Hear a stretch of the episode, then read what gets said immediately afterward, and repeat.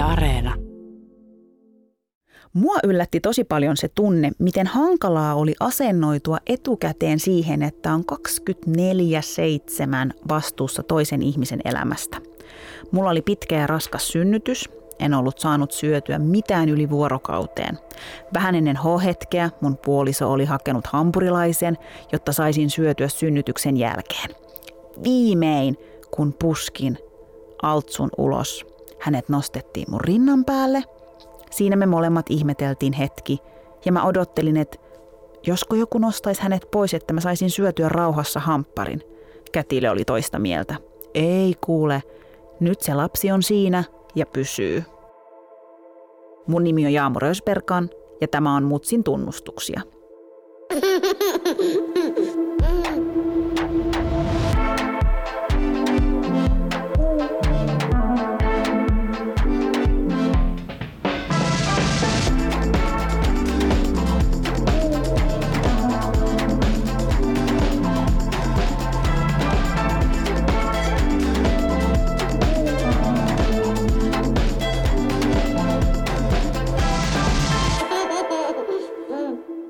Tervetuloa studioon yrittäjä, blokkaaja ja omien sanojensa mukaan lyhytpinnaisen taaperon mutsi Nata Salmela. Nata, tähän alkuun. Viimeksi kun mä haastattelin sua muutama vuosi sitten, tarkemmin sanottuna 2019, suorassa lähetyksessä, sä vannoit, että sä et tuu ikinä hankkimaan lapsia. Nyt sulla on kuukauden vanhempi lapsi kuin mulla. Kysymys kuuluu, että mitä tapahtui? Olisi pitänyt käyttää kortsa. Onko se se vastaus? Ei vaan, tota, joo, minä siis luulin ihan aidosti yli 30 vuotta, että en tule koskaan tulemaan äidiksi ja en halua edes omia lapsia, mutta toisin kävi. Siinä oli ihan pieni ehkä accidentti kävi, jos näin voisi sanoa, mutta kyllähän niin nyt tässä pikkuhiljaa puolitoista vuotta on kulunut, niin olenhan minä nyt tottunut jo tähän nykyiseen tilanteeseen, mutta kyllä mä joudun myöntämään, että paikotelle edelleen niin kuin kelaan, että kylläpä se entinen elämä oli mukava ja en yhtään ihmettele, että miksi niitä lapsia halunnut nyt kun taaksepäin katso. Sä puhut Naata tosi suoraan rahasta. Se saattaa ehkä joskus vähän ärsyttää ihmisiä, en tiedä, mutta pystytkö sä puhumaan yhtä suoraan vanhemmuudesta? Totta kai, mä puhun kaikesta suoraan. Lupaaksa? Mä voin kertoa sulle jotain mun vaikka jalkakarvoista tähän heti perään, jos haluat kuulla. Mä haluan kuulla suoraa ja rehellistä puhetta vanhemmuudesta. Nyt sä lupasit, katsotaan kuinka käy.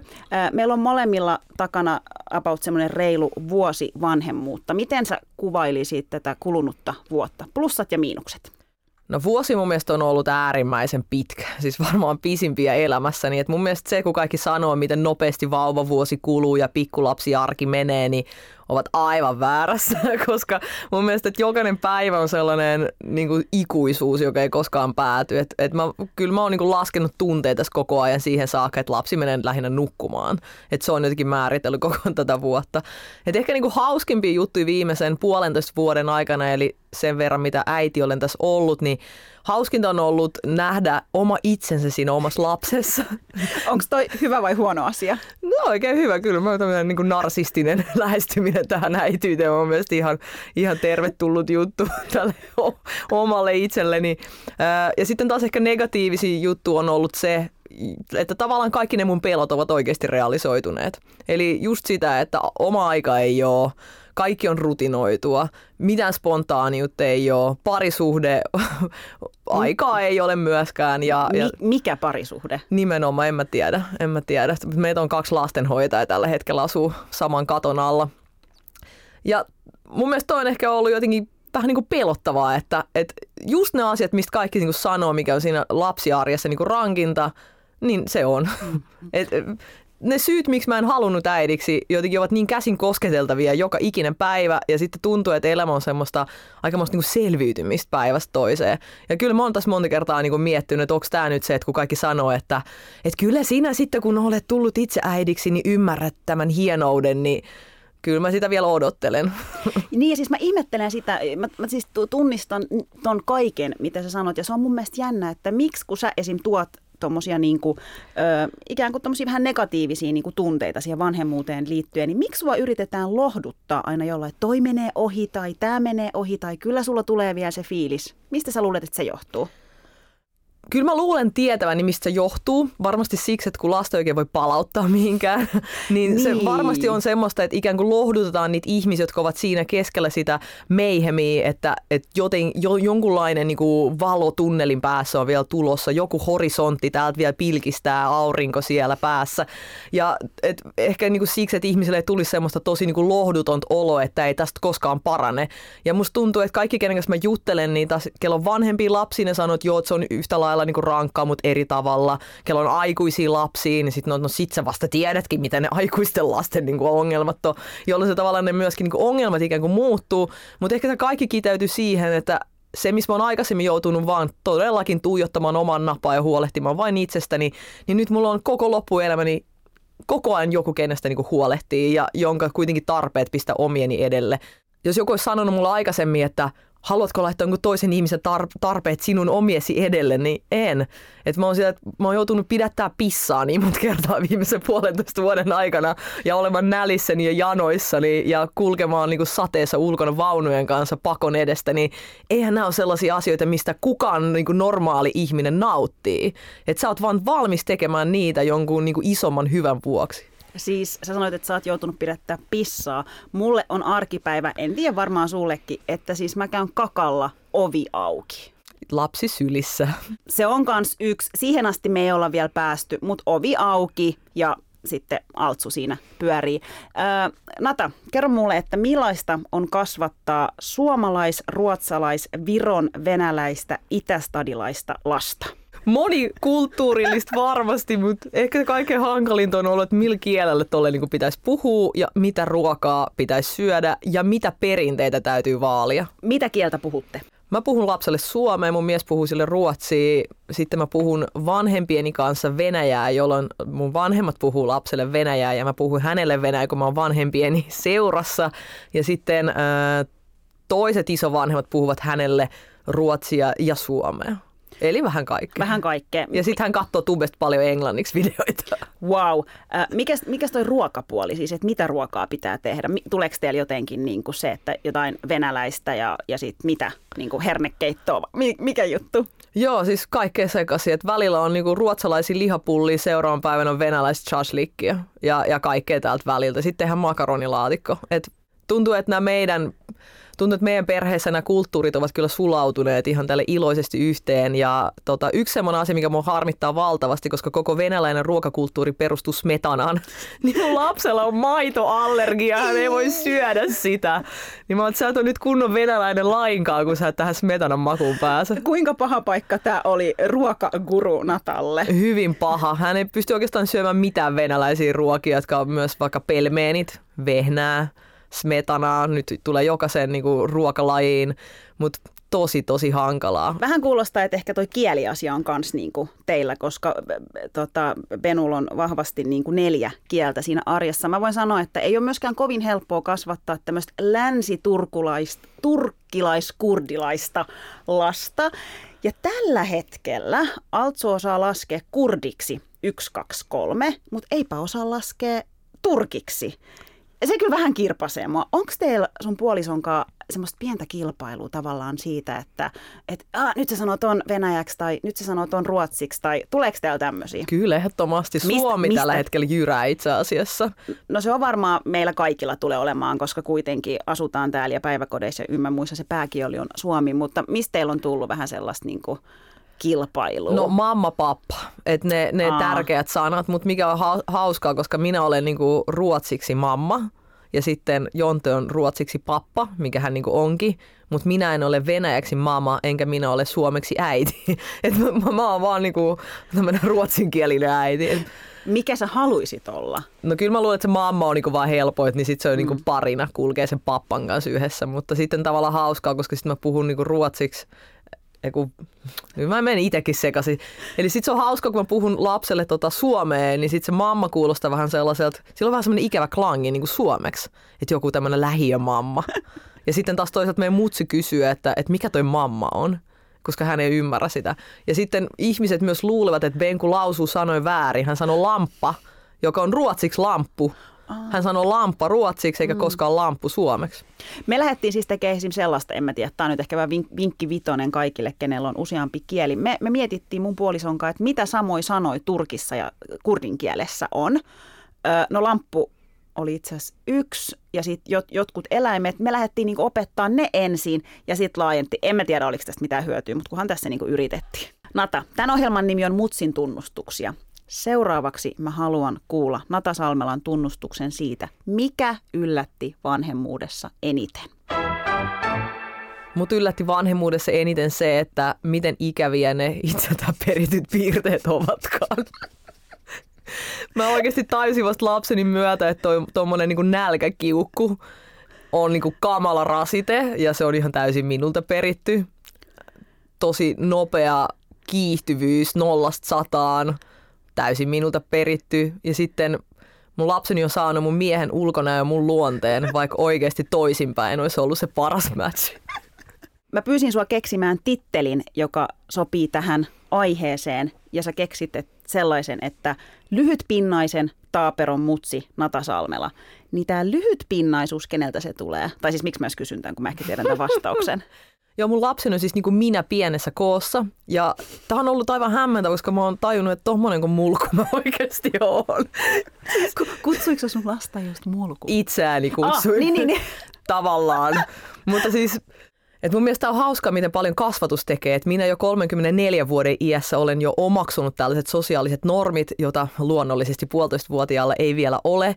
Niin kyllä minä olen aikamoinen ihmishirviö, jos muut poistetaan sellainen normaalin käyttäytymisen mallit tästä, tästä pois. Että et kaikki tollainen niinku hirveä kiukuttelu, kauheat aggressiot, super tämmöinen vilkas luonne, pakko saada nyt heti. Mun lapseni jopa keksinyt oman sanan kuvaamaan sellaista, että minä haluan tuon nyt, anna se mulle heti tänne sahakeli. Mikä se sana on? Maina. Ja maina. Maina. Ja me ollaan otettu se niin kuin arjessa käyttöön. Et maina, maina, maina. Se tarkoittaa, että nyt on jo sika, sika kiire, että ollaan jo huonommalla puolella. Ja me ollaan jopa tehty tästä myös verbi, eli mainata. Eli haluta jotain todella paljon hyvin nopeasti.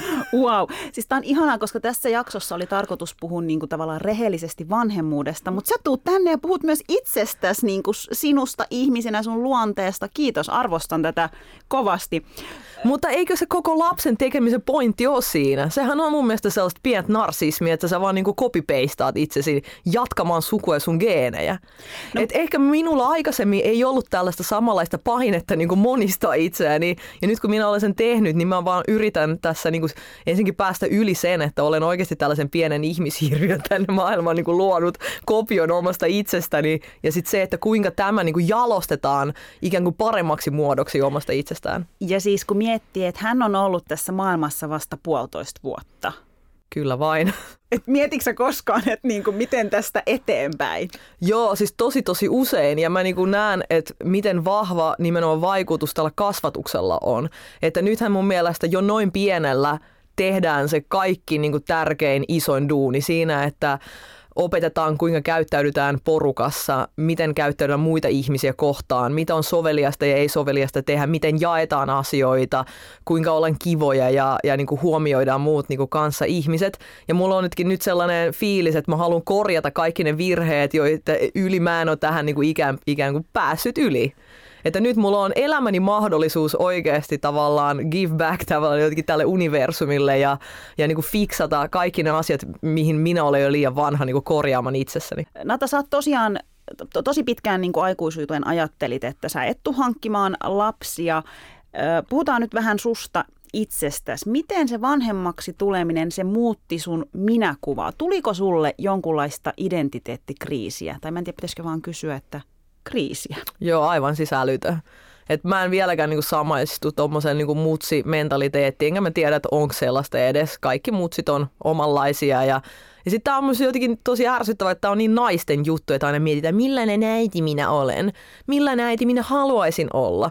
Sillä mitä väliä, mä katson mun niinku kumppani tuossa koko ajan, että hän vaan niinku suoriutuu niistä päivän askareista ja tehtävistä ja sitten kun lapset on nukkumassa, niin avaa jonkun jenkifudiksen ja jatkaa siitä. Ei hän niinku jää pohtimaan niitä niinku päivän tilanteita ja märehtimään niitä, että olisiko pitänyt niin kuin oma käyttäytymistä jotenkin muokata.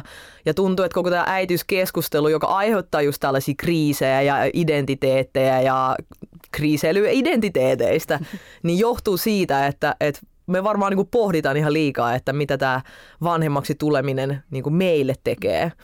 Mä jopa haluaisin niin kuin pysytellä tästä aiheesta vähän niin kuin kaukana, koska haluan kuitenkin edistää tasapuolista vanhemmuus roolia ja jotenkin ehkä kumotan sellaisia ikäviä stereotypioita, jotka, taas, jotka aiheuttavat lähinnä mutseille sellaista huonoa omatuntoa omasta vanhemmuudesta. Kuinka iso yllätys Nata sun raskaus oli muille? Ehkä tarkoitan tätä siis sit sillä, että sulla on kuitenkin mitä siis reilu 50 000 seuraajaa Instassa, sun blogia lukee moni, onko väärässä vai muistan jonkun tämmöisen, että silloin kun sä postasit ekan kerran siitä, että sä oot raskaana ja teille syntyy lapsi, niin saiko se blogiteksti eniten klikkauksia kautta sun blogiajan? Onko väärässä? Joo, ihan oikeasti. Kymmenen vuoden aikana kaikkien aikojen kävijä enkä. Oli ollut yli 100 000 kävijää blogissa siinä kuussa, kun kerran oman raskausuutisen. Wow, no, mutta sä olit tietysti somepersoonana tästä vaan tosi iloinen, koska sä sait 100 000 klikkausta. Kyllä, ja myös tosiaan kun oma elantoni on tosi vahvasti kiinni tässä sosiaalisessa mediassa, niin ennen tätä omaa raskautumista, niin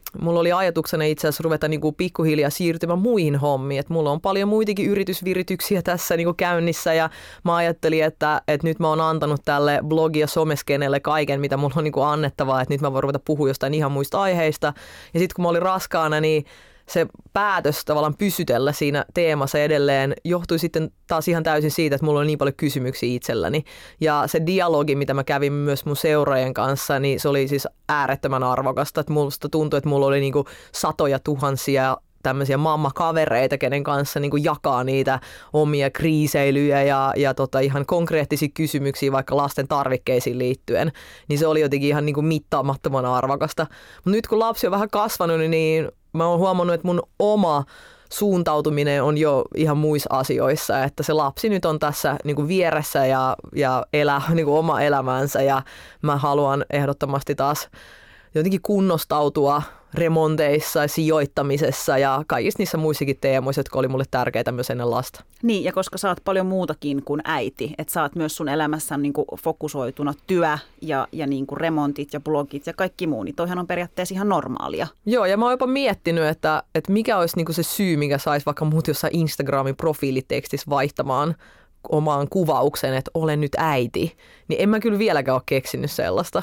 Että jotenkin se, se äitiys se on vaan niin kuin asia nyt muiden joukossa. Et ennen kaikkea mä niin kuin koen olevani nimenomaan yrittäjä, jolla on lapsi, enkä äiti, jolla on firmoja. Miten sun lähipiiri tai sun kaverit suhtautuu? Nyt sä vähän jo sanoit siitä, että miten ne sun blogiseuraajat, lukijat, mutta miten niin kuin lähipiiri, sun tutut ihmiset, miten ne otti ton uutisen? Kyllähän kaikki tosi kivasti otti ja kyllä mä niin kuin uskon siihen, että ihmiset ovat tosi iloisia aina muiden puolesta tällaisista iloisista perhetapahtumista. Et mä oon itse huomannut, että musta on tullut oman lapsen myötä paljon niin kuin lapsiystävällisempi, lapsipositiivisempi ihminen. Että mä pystyn paljon empaattisemmin esimerkiksi huomioimaan muiden ihmisten lapset ylipäätään, koska ennen sitä mulla ei ollut mitään vaikka kokemuksia tuollaisista pikkulapsista. En mä tiennyt, että niille pitäisi oikeasti vilkuttaa metrossa. Ja by the way, jos joku ei vilkuta pienelle taaperolle metrossa, niin hyi olkoon sinua. Ja sen mä oon huomannut, että omassa lähipiirissä on tapahtunut myös aika paljon vaihtuvuutta sen oman lapsen myötä. Että kyllä nykyään tulee olemaan tekemisissä aika paljon sellaisten ihmisten kanssa, joilla on omiskidejä, kuin sitten niiden lapsettomien ihmisten kanssa, joka johtuu osaksi siitä, että mä en halua niinku häiritä niitä näillä mun omilla mm, lapsiasioilla, mutta sitten se on jotenkin vaan niinku, ehkä meillä tämä samaa semmoista aikataulu ennen kaikkea, Et silloin kun kello lyö seitsemän, niin me ollaan kaikki ilta toimissa, kun aikaisemmassa elämässä seitsemän oli vasta sellainen, että ruvetaan niinku miettimään, että mitä tänään söisi niinku illalliseksi.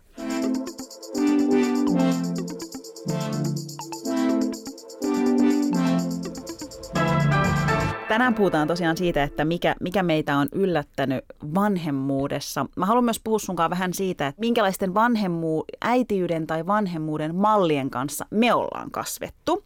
Ö, mun mutsi on kasvattanut meidät vähän sillä tyylillä, että jos esim. lapsi on kipeä, niin kaikki menot perutaan. Ihan kaikki. Ja äiti on se, joka hoitaa. Ja lapsi... silloinkin pandemia kenties käynnissä? en mä tiedä. Mutta äiti on se, joka hoitaa sen lapsen. Ja mä saan esim. tosi paljon kuittausta siitä, jos jos mun lapsi on vaikka yökylässä, hän oli ekaa kerran siis kymmenen kuisena yökylässä ja oltiin vähän silleen, että mitä? Ai nyt jo. Ja, ja tämä oli siis niin kuin paras. Mä, mä siis imetin ö, ensimmäiset puoli vuotta. Imetys ei ollut mun juttu. Se ei myöskään riittänyt mun lapselle. Maito ei tullut tarpeeksi. Mutta siis mun setä Turkista soitti mulle, kysyäkseen siis kuulumisia, joo, mutta myös muistutti mua siitä, että kai sä tiedät, että on niinku tärkeää, että sä imetät vähintään vuoden, että se äidin maito, se on parasta ravintoa sille lapselle. Ja sitten mä olin silleen, että äijä hei, niin kuin, että haloo. Mutta mut tähän tulee tavallaan vahvasti ehkä siitä, että minkälaista niin kuin mallia meillä on meidän ympärillä. Niin saksa kiinni, ö, tai millaisen niin kuin äitiyden tai vanhemmuuden mallin ympäröimänä sä olet kasvanut, ja onko sulla tullut sellaista niin kuin ristipainetta? No saan todellakin kiinni, mitä meinaat, koska omat vanhempanihan kasvavat neuvostoliittolaisessa kulttuurissa ja enpä kyllä muista, että Fai olisi ollut koskaan edes meidän kanssa niin kuin yksin hoitamassa mua ja systeriä. Ei, ei oikeasti varmasti koko lapsuuden aikana tällaista tilannetta ollut. Ehkä lähimpänä tuota päästiin silloin, kun me mentiin mummolaan, että mun mutsi ei ollut mukana, vaan Faija oli siellä vaan. Eli Faija ja meidän mummo. Eli tota, tämä oli niinku se, se tota, ehkä lähimpänä sitä, mitä isäni on minua itse niinku aikanaan hoitanut. Et meidän perheessähän on täysin päinvastoin. Mä palasin takaisin työelämään, no, missä mä olin koko ajan ollutkin, heti synnärilläkin. Mutta tota, neljän kuukauden jälkeen, jonka jälkeen sitten mun mies jäi pitämään kaikki ne vapaat. Että Jonte oli silloin himassa ää, joulukuusta seuraavan vuoden syyskuulle, eli kun lapsi meni päiväkotiin, jonka jälkeen sitten taas jättäytyi kotiin pitämään myöskin hoitovapaata. Eli Jonte on ollut pitkälle yli vuoden sitten himassa lapsen kanssa ja pitää oikeastaan kaikki saikut ja mä en näe tässä mitään niin kuin omituista. Et se on siinä vanhemman lapsi, missä, missä minäkin olen ja, ja tota, ihan yhtä kykeneväinen siihen kuin minäkin. Ja jopa se, silloin, kun lapsella on ollut tämmöisiä kaikenlaisia vaiheita, niin jopa Jonte itse on sanonut, että se lapsi käyttäytyy niin kuin hänen kanssa vähän rauhallisemmin. Että heti kun mä tuun, niin sitten alkaa kaikki kiukuttelut, jolloin se ikään kuin lastenhoito on jopa helpompaa, kun minä en ole välillä siellä niin kuin kuvioissa mukana. Eli mä sanoisin, että meidän perheessä on niin hyvin perinteiset vanhemmuusroolit, mutta sillä erotuksella, että sukupuolet ovat vaan vaihtaneet niin paikkansa. No mutta siis koeksä Nata mitään painetta siitä, että millainen vanhempi sun pitäisi olla? En todellakaan. Kuka, kuka sitä määrää? Että ainoa, kelle mä oon vastuussa, on mun lapsi ja jontteja. Siinäpä se, että ei mua niin voisi vähempää kiinnosta, mitä mun porukat on asiasta mieltä, mitä mun miehen porukat on asiasta mieltä, mitä mun kaikki tuhannet someseuraajat. Että mä oon aina muutenkin ollut vähän sellainen ehkä keskisormet niin pystyssä kulkia, että tota, heti kun joku nimenomaan antaa mulle kritiikkiä, niin mähän niin annan täyslaidallisen takaisin ja, ja tota, menen täysin eri niin ääripäähän, jolloin tässä äityydessä ainoat niin mittarit, millä mä mittaan, on, on niin mun omat niin onnistumiset tai jotkut tällaiset tavoitteet. Miten sä ajattelet Nata, että voiko sun mielestä vanhemmuudesta ja kaikista niistä tunteista siihen liittyen, voiko niistä puhua ihan täysin avoimesti? Kyllä mun mielestä ja mun mielestä pitääkin puhua, että ei mua ainakaan kauhistuta ollenkaan, että mun lapseni vaikka lukee joskus myöhemmin, että mä en ole koskaan halunnut lapsia. Päinvastoin mä oon säästänyt kaikki nämä lehtiartikkelit ja otsikot ja Iltiksen etusivut ja muut ja laittanut se hänen vauvakirjaan, jotta meillä on sitten hänen niin kuin, tavallaan aikuisuuden kynnyksellä ikään kuin se keskusteluyhteys, missä me voidaan puhua, että kuinka hän on alkunsa saanut ja millaisessa elämäntilanteessa ollaan silloin niin kuin eletty ja, ja näin poispäin. Että mun mielestä semmoinen, että sä ikään kuin myöskin pystyt tarkastelemaan omia ajatuksia jälkikäteen ja puhumaan niistä sun jälkikasvun kanssa. Että eihän tuo lapsi tule ikuisesti olemaan sellainen, kelle osoitellaan lentokonetta taivaalla, vaan että hänestä, kyllähän minä toivon, että hänestä tuleekin sellainen omilla ajo, aivoilla ajatteleva niin kuin henkilö, joka kanssa voi käydä niin kuin sivistyneitä keskusteluita ja pohtii sitä semmoista ää, vaikka omia ja hänen lähtökohtia. Hei, seuraavaksi kuullaan ääniviesti tutkijatohtori Armi Mustosmäeltä, joka on tutkinut äitiyden vaikeita ja vaiettuja tunteita. Ja Armilta mä kysyin, että saako negatiivisista tunteista puhua julkisesti? Useat tutkijat ovat arvioineet, että äitien kokemusten ja erilaisten tunteiden representaatiot ovat monipuolistuneet mediassa, elokuvissa ja lehdissä. Ja erityisesti sosiaalisen median aikakaudella on ajateltu, että hyvin erilaiset äidit voisivat jakaa kokemuksiaan netissä. Kuitenkin toiset ihmiset usein äidit reagoi hyvin voimakkaasti äitien valitukseen, eli tämmöiseen julkiseen puheeseen siitä, miten ää, väsyttää, uuvuttaa tai siitä, että vanhemmuus ei enää ole palkitsevaa tai että se nyt ei ole tuonut pelkkää autuutta ja onnea, vain painavaa vastuutta, rutiineja ja yksinäisyyttä syyllisyyttä, riittämättömyyden tunteita, minuuden ja oman elämän menetyksen tunteita. Ja osa ihmisistä suhtautuu tähän hyvin torjuvasti, tuomitsee ja se ehkä koetaan uh, uhkaavana ja usein se kokemus syntyy oman elämän kautta.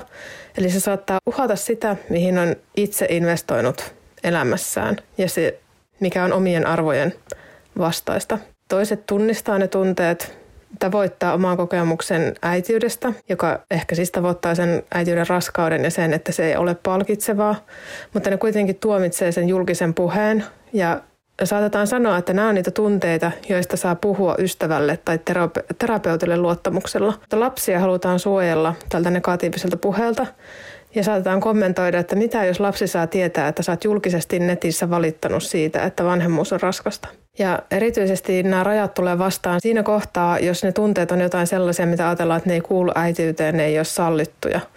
Esimerkiksi jos äidit katuu äitiyttä, niin se on vielä tabu. Mutta kuitenkin meidän tutkimusten mukaan ja monien muidenkin tutkimusten mukaan, ulkomailla äm, tehtyjen tutkimusten mukaan, jotkut kuitenkin tuntee niin, että vanhemmuuden myötä elämä on muuttunut pysyvästi hyvin erilaiseksi, eikä välttämättä pelkästään hyvään suuntaan. Se on ristiriidassa sen kanssa, että vanhemmuudesta yleensä tulee julkisesti puhua sillä tavalla, että plussat ylittää, ylittää ne miinukset. Mutta on kuitenkin siis iso joukko ihmisiä, joka tunnistaa ja tunnustaa, että vanhemmuus muuttaa elämää ja toivoo avointa ja rehellistä puhetta siitä, mitä vanhemmuus oikeasti on.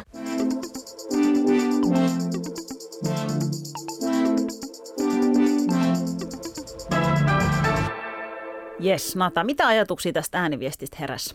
Tuossa oli tosi hyvin tuotu esiin se, että jos joku valittaa äitiydestä ja itse vaikka haavelu olevansa äiti koko elämänsä, niin sitten ikään kuin heittäytyy sellaiselle niin kuin puolustuskannalle, koska ei ole niitä vaihtoehtoja. Tiedätkö, niin kuin minkä sä oot, sä oot niin kuin rakentanut sun koko identiteetin sen niin kuin äitiyden ja perhe-elämän niin kuin ympärille, sisäistänyt sen tosi tämmöisen kulttuurillisen normi, joka liittyy siihen, että kaikille pitää olla lapsi johonkin ikään niin kuin mennessä suurin piirtein. Ja sitten ehkä itselläni niin kuin mua ei sido tommonen, koska mulla on vaihtoehtoja. Tiedätkö, mulla on ollut vaihtoehtoja ja mua ei myöskään niin kuin esimerkiksi hävetä, että vaikka se, että jos mä nyt haluaisin tästä lätkiä niin menee tai erota ja ottaa lapsen vaan niin puoleksi ajaksi itselle joka toiseksi viikoksi, ei mua sido mitkään tällaiset yhteiskunnalliset normit, että et, niin olenpa minä nyt huono äiti, kun minä tästä niin lapsestani luovun puoleksi ajaksi, jolloin mä, niin mulla esimerkiksi itselleni on mitään sellaista, että arvostelua niin muita äitejä kohtaan, joku tekee oikein, joku tekee väärin. Ja sitten toi oli hauska tuossa lopussa, että siis on todellakin tabu sanoa, että kadun lapsia, niin siis semmoistahan ei kuule missään, paitsi anonyyminä. Ja sitten niitä ihmisiä kuitenkin on.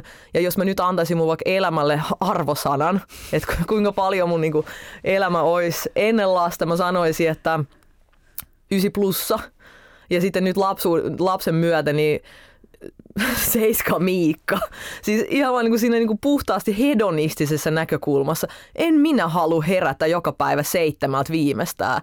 Mä, mä ryhdyn yrittäjäksi, että mun ei tarvi herätä niin kuin ennen kymmentä aamusi. Ja nyt mut on niin kuin pakotettu siihen tällaiseen niin kuin limboon ikuisesti. Forever and ever and ever, kunnes lapsi täyttää joku 13 ja alkaa niin kuin nukkuu ympäri vuorokauden. I don't know, mutta et, et, et, onhan tässä varsinkin pikkulapsi arjessa tosi paljon sellaisia asioita, jotka vie sun niin kuin, omaa sellaista elämästä nauttimista pois. Että jos mun koko edellinen elämä oli niin kuin raflois istumista, myöhään syömistä, myöhään nukkumista ja itsensä toteuttamista, niin nykyään mä eihin toteuttaa itseni vaan silloin, kun lapsi on päiväkodissa ja muuten mä oon niin sidottu vain ja ainoastaan hänen hyvinvointiin. Tämä olisi syy, miksi mä en halua edes lemmikki ennen lasta. En mä halua olla kotona tietyn aikaan ulkoiluttamassa jotain turreen. Nata, sulla on yli 50 000 seuraajaa Instagramissa ja sä puhut rehellisesti vanhemmuudesta, mitä mä arvostan nyt tällä hetkellä tosi paljon. Mutta äh, minkälaista palautetta sä saat? Saatko palautetta? No nykyään mä en enää saa palautetta, koska suli kaikki mun niinku palautekanavat. Totta, sulla, mä en halu, voi kommentoida. Mä en halua keltään yhtään kommenttia. Siinä vaiheessa, kun mä ilmoitin mun raskaudesta, mä sain niitä niin paljon niitä kommentteja, että mulla kesti kaksi päivää. Mä olin, että juman kautta, että mä en halua lukea näitä niinku yhtään enempää. Että mä niinku nostin kädet pystyyn, että, että mä oon näiden ihmisten kanssa niinku niin eri mieltä jokaisesta asiasta, että mä, mä en vaan kaipaa sitä, se myös vei tosi paljon aikaa. Mutta lähinnä mä en niinku halunnut sellaista ulkopuolista niinku painetta muilta, että miten mun pitäisi asiat tehdä. Mä olin sitä hyvin suora, että älkää lähettäkö. Että en mä halua tietää, en mä halua kuulla teidän kokemuksia jostain tai mielipiteitä, miten mun pitäisi jotkut asiat tehdä jos mulla on joku ongelma, minä osaan hakea siihen apua. Mä ymmärrän, että kaikille ihmisille ehkä ei ole kyvykkyyttä tai kanavaa hakea siihen apua, jolloin tällainen niin kuin vertaistuki on äärettömän tärkeää.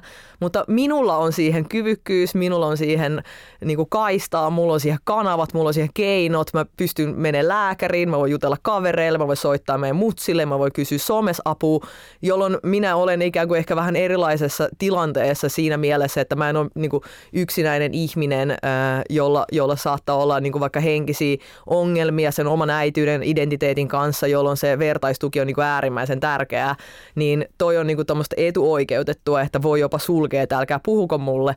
Mutta kaiken kaikkiaan ne viestit oli myös sellaisia aika ikäviä, että ei, en mä niin kuin niiden kanssa halunnut olla tekemisissä, että alkaen, että miten kireälle turvavyön niin kuin, vyöt pitää kiristää autossa päätyen siihen imetyssuosituksiin tai, tai mihin tahansa niin kuin filosofisiin ajatuksiin vanhemmuuteen liittyen.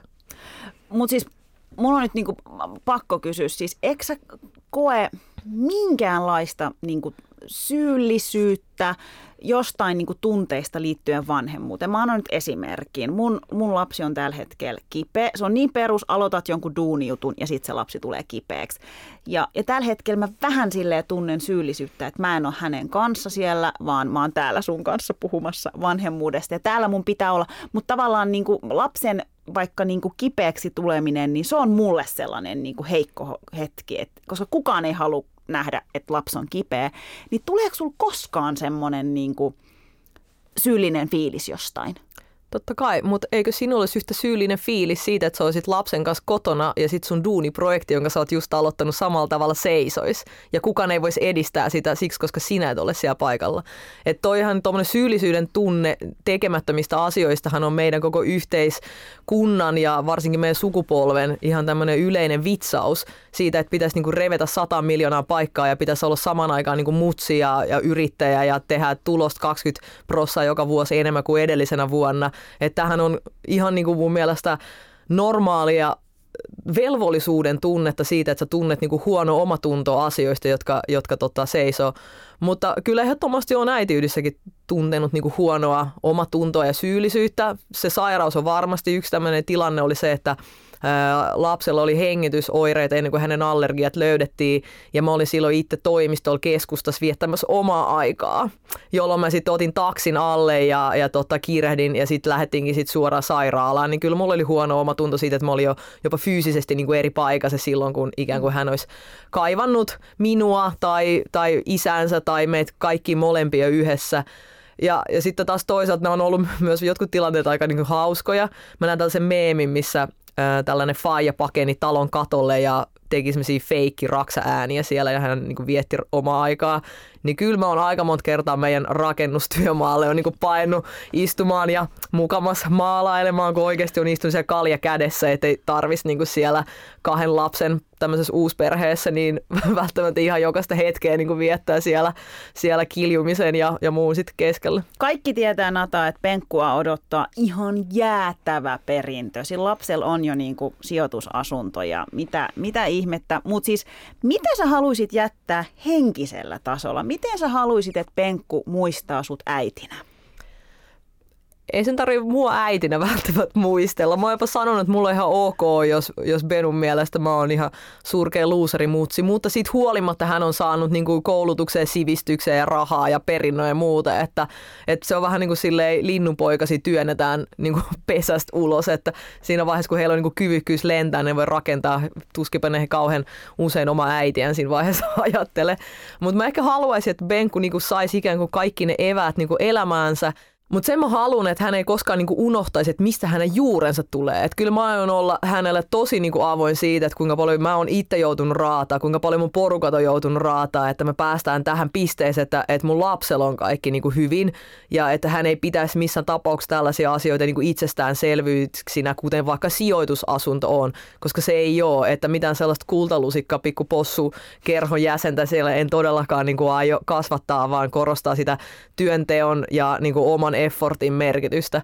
Ja kyllä mä oon sen verran niin kuin tiukka mutsi, kyllä varmasti on, että aion myös niin kuin tämmöisessä kovassa kurissa ja, ja nuhteessa niin kuin pitää sitä lasta siinä mielessä, että et, e, e, kyllä mä niin kuin odotan, että hän niin kuin oman oman inputtinsa siihen meidän arkeen ja perheeseen sitten tekee heti, kun on kykeneväinen vaikka tyhjentämään tiskikoneista ja viemään roskia siihen, että menee sitten kesätöihin. Mutta kyllä mä haluan tarjota myös mun lapselle sellaisia, mitä mulle ei ollut. Eli esimerkiksi suhteilla kesätyöpaikka tai joku oma kämppä tai tiedätkö semmoinen, muakin kyllä tuputettiin yliopistoon, mutta vielä ehkä niin kuin enemmän ja, ja vielä antaa enemmän niin kuin esimerkiksi resursseja siihen vaikka ammatinvalintaan tai muuhun. Loppuun vielä, minkälaista puhetta vanhemmuudesta sä toivoisit? Kyllä mä tässä vanhemman puheessa odotan jotenkin sellaista rehellistä puhetta, että ihmiset oikeasti sanoisivat, mitä he ajattelee, että et kaikkien ei tarvitse koko ajan niin valittaa, miten rankkaa niin on, ja toisaalta ne, kello on niin ihanaa, saisi myös rauhassa hehkuttaa niitä ihania onnistumisen tunteita, ja jos se perhe on niin ykkönen, niin siinähän sitten niin möyriskelee siinä upeassa, ihanassa olossaan. Et mun mielestä tästä ehkä perheaiheesta ei tarvitsisi tehdä niin, niin kuin spesiaaleja. Ei tähän tarvi kytkeä samanlaisia niin kuin tabuja kuin jostain, mitä muissa asioissa ei ole, vaan että tämä olisi niin kuin yksi tavallaan aihe, että sä voit olla rehellinen ja sä voit sanoa just mitä sä ajattelet myös niin kuin lapsiin liittyen.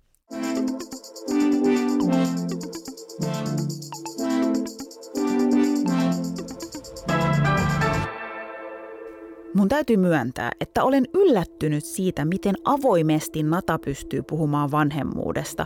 Ja samalla ajattelen, että juuri tämän tyyppistä puhetta vanhemmuudesta meidän yhteiskunta tarvitsee. Kaikestahan ei tarvitse olla samaa mieltä, mutta avointa keskustelua, sitä tarvitaan aina. Nata on aivan oikeassa siinä, että kuka nyt haluaisi vapaaehtoisesti herätä joka aamu kello seitsemältä tai kello viideltä, niin kuin meillä herätään tällä hetkellä – Mulla itselläni vanhemmuuteen liittyy tosi voimakkaita tunteita. Välillä mä ajattelen, että vitsi, miten mä rakastan tota tyyppiä. Sitten on niitä päiviä, jolloin mun lapsi päättää kakata keskelle uutta mattoa. Ja niissä hetkissä, niissä hetkissä ajattelen kaiholla sitä entistä elämää. Tämän keskustelun myötä tajusin, miten tärkeää on olla armollinen itselleen. Tunteita tulee, ja menee, ja ne kuuluvat tähän hommaan, eikä niistä tarvitse potea syyllisyyttä tai häpeää. Lisää rehellistä puhetta vanhemmuudesta, sanon minä.